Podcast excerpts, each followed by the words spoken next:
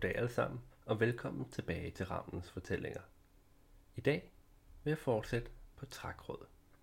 Lad os gå i gang. Trækråd kapitel fem. Søvnen var uendelig dyb. I hvad der syntes som evigheder, var der ingen tanker og fuldstændig ro. Men langsomt skete der noget. Vand begyndte at samle sig. Det flød til fra alle afkroge af verden. Det kolde vand fra nord kom først og dækkede alt. Kort efter samlede syndfloden fra syd sin styrke og gav sig til at kæmpe mod det kolde. Det varme og det kolde kæmpede om pladsen i en kamp, som ødelagde alt. Snart var alle klipper skyllet bort, hver en ø oversvømmet, og selv de mægtigste bjerge forsvandt over tid. Vandet blev grumset af mudder og sand, og dampen fra de restløse kampe dannede skyer, der blokerede for solen. Skyerne voksede for hver dag, og snart var hele himlen sort. Der startede det værste tordenvejr nogensinde. Et tordenvejr, hvor lyn kunne splitte havene for en stund, og alt var kaos, for varm og koldt kæmpede videre. Midt i dette helvede af lys, torden og flodbølger, havde en enkelt lille klippe overlevet. Granit lå på denne klippe, og da han vågnede, blev han overvældet af, ja, af alt. Han forstod ikke, hvor han var, hvordan han var kommet her, eller hvordan han ville slippe væk igen. Han nåede lige at komme på fødderne, da et lys, der aldrig var set magen før eller siden, blændede ham. Dernæst fulgte en torden, hvis styrke kastede vandmasserne foran sig og skubbede skyerne væk, så man kortvarigt kunne se solen. Denne torden væltede Granit og blæste huen af ham. Som han lå der på klippen, prøvede han i blinde at finde sin hue, men uden succes, for huen var spist af de rasende vandmasser. Langsomt vendte synet tilbage, og da han opdagede ligegyldigheden af sin søgen, satte han sig argt ned. At frarøve en nisse sin hue. Det var både uforskammet og fuldstændig uhørt af, og Granit rakte sin knyttede næve mod himlen og skældte ud. Men mens han sad der, opdagede han noget, var begyndt at ændre sig. Noget var ikke som før det store lyn. Oceanerne virkede rolige, og selvom himlen stadig rasede, kunne det ikke ses i vandet. Nej, vandet var klart og viste en genspejling af den klare nattehimmel med stjerner og en mindre måne. Men hvordan kunne det lade sig gøre, når himlen stadig var sort? Det var heller ikke nat. Solen skinnede ufortrødent langt, langt over skyerne. I det fjerne kunne ses et stjerneskud, men kun i vandets nattehimmel. Dette stjerneskud var overraskende tydeligt i vandet, og Granit bemærkede, det kom nærmere. Faktisk kom det nærmere med en utrolig hast, og det fløj direkte mod vandoverfladen, som det hurtigt ramte. I det øjeblik virkede det, som om hele verden eksploderede. Jorden rystede, og frem kom det ene majestætiske træ efter det andet, som sugede havene til sig og voksede til det nåede himlen. Som vandstanden faldt, og jord blev frit, kom mindre træer til, og snart kunne selv græs, mos og blomster finde steder at vokse. Der hvor der før var et uendeligt hav, var nu en endeløs skov. Skoven var stille. Der var ingen lyd, ingen vind, absolut intet, der kunne forstyrre en sovende nisse. Men alligevel vågnede Granit. Han vågnede pludseligt og voldsomt og satte sig straks op. Hvor var han henne? Det var i hvert fald ikke vante omgivelser, og selvom Granit prøvede at orientere sig, kunne han ikke sige, hvad var nord og syd. Hans hoved dunkede efter den meget levende drøm, og det var svært at stå oprejst. Omkring ham var en cirkel af jordbær, og da cirklen var fri for træer, ville det have været en lysning, hvis ikke trækronerne højt oppe voksede sammen og dannede et uigennemtrængeligt virvar af kviste og blade. Mens Granit stod og betragtede dette mærkværdige sted, landede noget på hans hoved. Et blad. Det var et enormt blad, tydeligvis fra de øverste grene på et af de mægtige træer. Og da Granit holdt bladet for at undersøge det, kunne han se, at det var på højde med ham selv. Det var usædvanligt, men ikke uhørt, at blade fra trætoppene faldt til jorden. Nej, det der forbløffede Granit var hverken dets forekomst eller størrelse, men derimod dets tilstand, for bladet var let, tørt, og de ellers så grønne farver havde måttet vige for gul og orange. Aldrig havde Granit set de mægtige træers blade visne sådan, og som han stod der, gik det op for ham, at der Rundt om ham uden for cirklen af jordbær lå blade, der havde lidt samme skæbne. Hvad det betød, kunne han ikke sige, men det var bestemt ikke et godt tegn. Granit skulle lige til at klø sig i skægget og gruble i timevis over situationen, da det gik op for ham, at Lilje ikke havde forstyrret ham endnu. Faktisk var Lilje slet ikke til stede i cirklen, men hvor var hun så? Havde hun forladt ham? Det ville bestemt ikke være godt, hvis hun får vild i skoven, da Granit ikke længere havde den lille lysende vejviser. Heldigvis opdagede han noget, der så mistænksomt ud. Cirklen af jordbær var ikke sluttet tæt, for et sted var planterne trampet flade og bærene knust. Fra denne åbning træk et mærkeligt spor sig gennem skovbunden, et spor Granit ikke kunne genkende. Der var en rende i jorden, som hvis man slæber en spade eller andet værktøj efter sig, og rundt om var mos og grene mast og knækket. Det lignede, at nogen eller noget var blevet trukket hen ad jorden. Hele situationen føltes forkert, og Granit kunne ikke lade være med at bekymre sig, for hvem havde lavet disse mærker, og hvor var Lilje?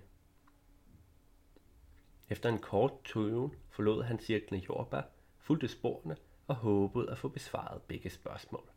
Og svar, det skulle han få. Metallet var koldt og rusten. Samlingerne var så nedslidte, at man skulle tro, buret ville falde sammen, men det gjorde det ikke. Lilje havde ellers ihærdigt prøvet at ruske i det. Nu sad hun blot helt stille i midten af buret og gjorde sig så lille som muligt, for ikke at tiltrække sig vandskabningens opmærksomhed.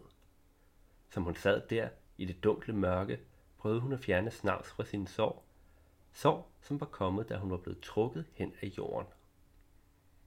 Buret var inde i det faldfærdige hus, et hus, der ikke burde være i skoven, for hverken byggestilen, møblerne eller vinduerne lignede noget andet, Lilje havde set før.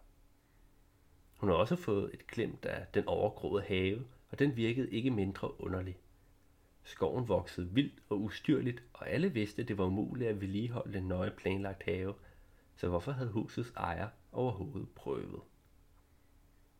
Lilje spekulerede en stund over dette, og skønt hun følte, hun nærmede sig en konklusion, følte hun ikke lov at tænke færdigt, for monstret dukkede op igen. Det rendte hvileløst rundt, nogle gange inde i huset, andre gange udenfor, og der skulle ikke meget til at distrahere det. Synet af vandskabningen gjorde Lilje utilpas og bange, for det var unaturligt ødelagt og som noget fra et mareridt. I statur kunne monstret godt ligne en krumrykket person, men alle lemmer var malformede. Armene var underligt lange og beklædt med pjuskede, mørke fjer. Den lange hals og hoved var ligeledes beklædt med fjer, men mere foruroligende var det krumme næb, der erstattede munden. Næbet var stort, og Lilje syntes ikke, det så særlig behageligt ud at gå rundt med. Tingen var klædt i tøj, der til trods for dets horrible tilstand tydeligvis havde været i høj kvalitet engang. Og selvom Lilje ikke kunne genkende materialerne, ville andre nok mene, at det var silke, noget som ingen almindelige mennesker i skoven gik med. Som monstret gik rundt i huset, kunne man umuligt overse dets mærkelige ben. Det venstre ben var som taget fra en fugl, tyndt, stærkt og med store klør på hver tå.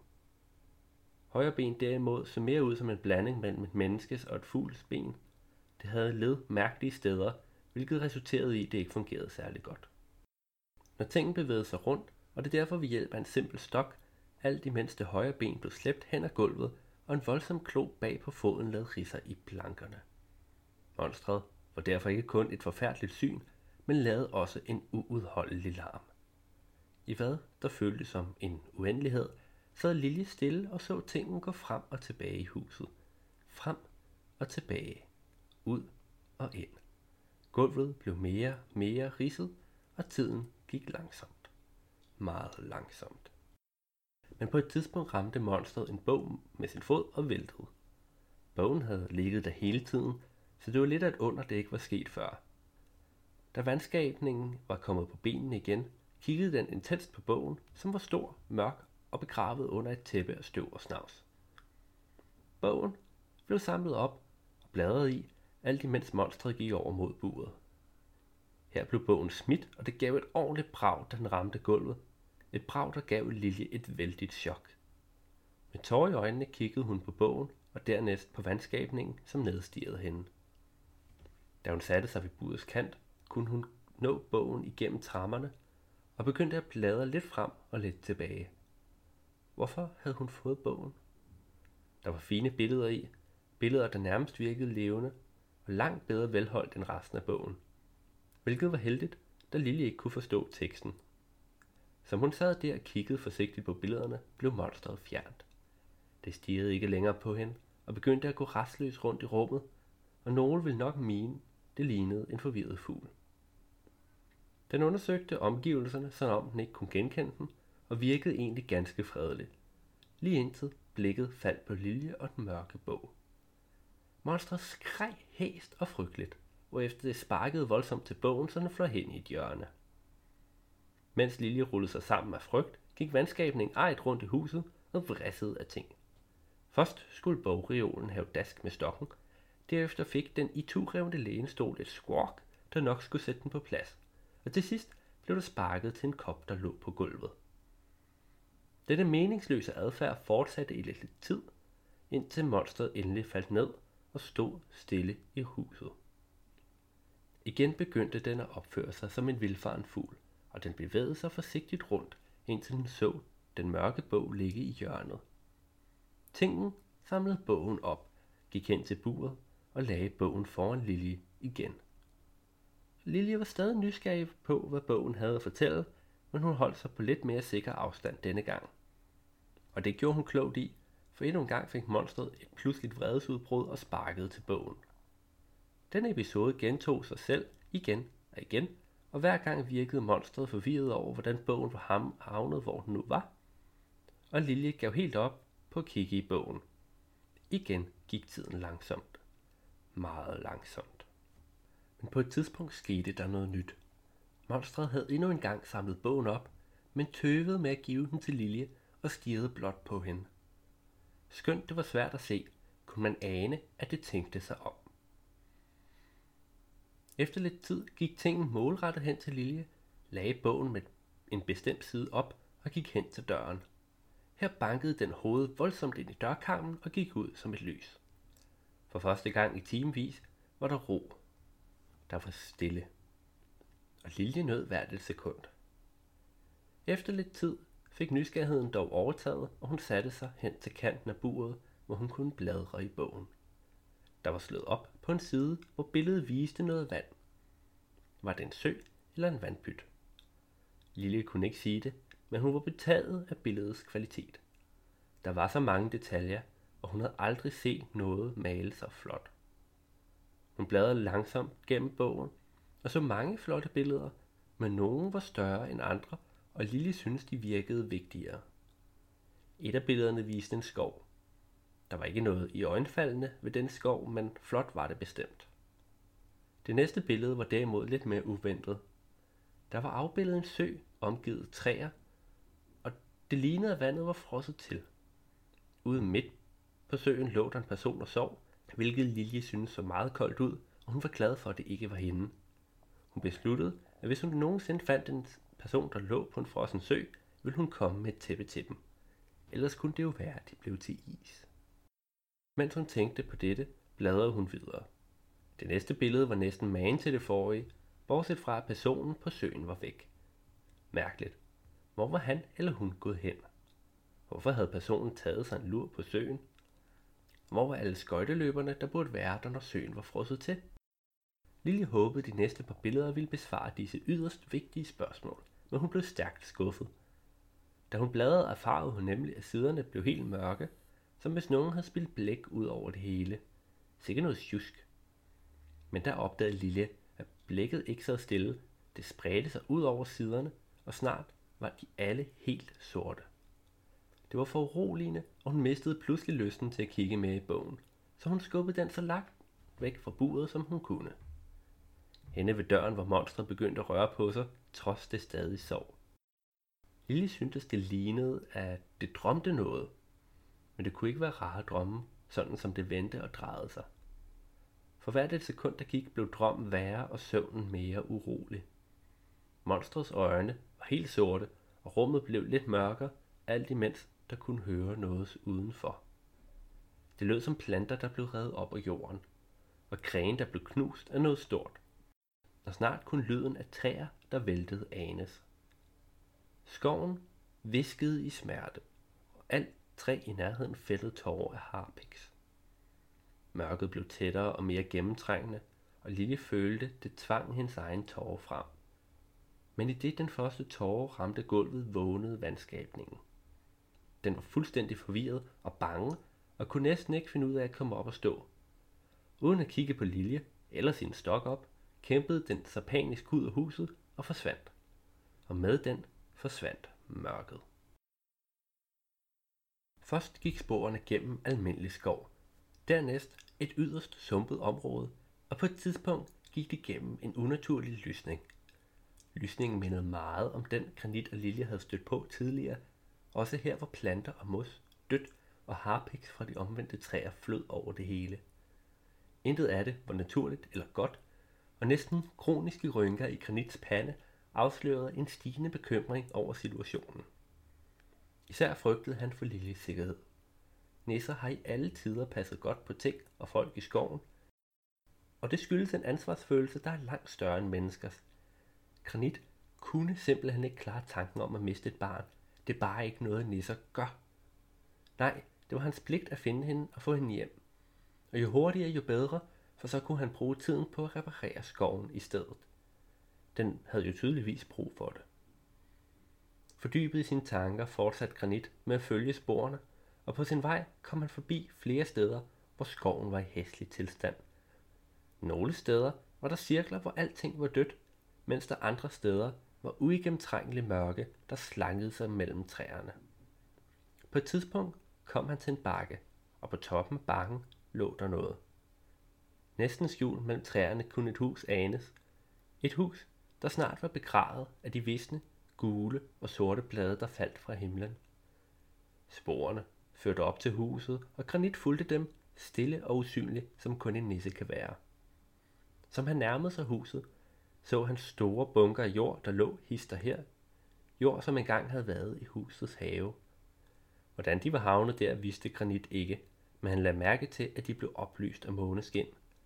Ja, faktisk var hele huset og haven oplyst, for træerne på bakken havde mistet alle deres blade, og stod derfor nøgne og badede i måneskin. I nattens lys sned Granit sig rundt om huset for at tjekke, om der var fri bane, hvorefter han forsigtigt gik ind ad hoveddøren. Hans store næse blev straks overvældet af en ækel lugt, men inden han kunne sætte en finger på, hvad det var, opdagede han, at Lilje lå i rummet. Henne i et hjørne, inde i et rustent bur, lå hun med ryggen til. Lilje! Granit løb hen til buret og ruskede i det. Hun vendte sig om og var fuldstændig overvældet og lykkelig over at se ham. Du fandt mig! Hvordan fandt du mig? Inden Granit nåede at svare, tog Lilje fat i buret og hev i trammerne med alt den styrke, hendes trætte krop kunne præstere, mens tårerne trillede fra hendes øjne. Jeg vil ud herfra. Jeg vil, jeg vil hjem. Selvom buret var gammelt og slidt, rokkede trammerne sig ikke. Der var en låge, men den var låst, og Lilje var ret sikker på, at skramslet havde nøglen. Skramslet? Granit skulle til at spørge, hvad søren det var, men ombestemte sig, da det måske ikke var det bedste tidspunkt. I stedet undersøgte han nøje buret for svagheder, hvilket der var rigeligt af. De fleste samlinger var rustne, og han konkluderede, at med nok styrke skulle de nok give sig. Derfor gik Granit hen til hjørnet af buret og tog vældig godt fat i to trammer, plantede fødderne solidt i gulvet og begyndte at hive. Buret knagede og knirkede og gav en smule efter, men det var ikke nok.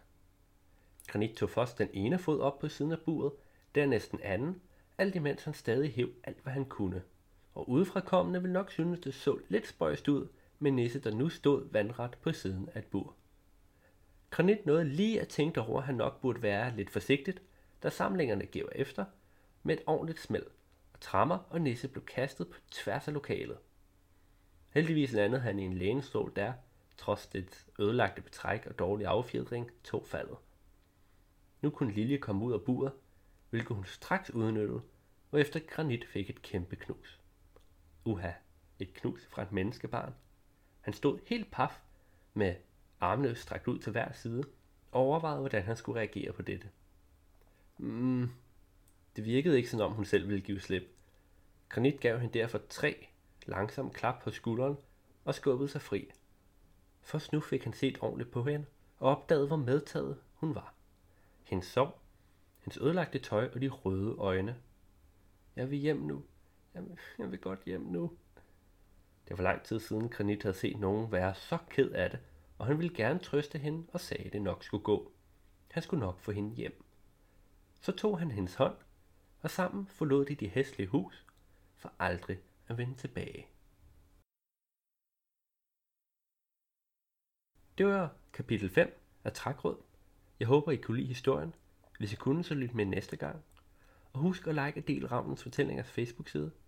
Det hjælper, jo flere der ser det, jo bedre. Så ses vi næste gang. Hej hej.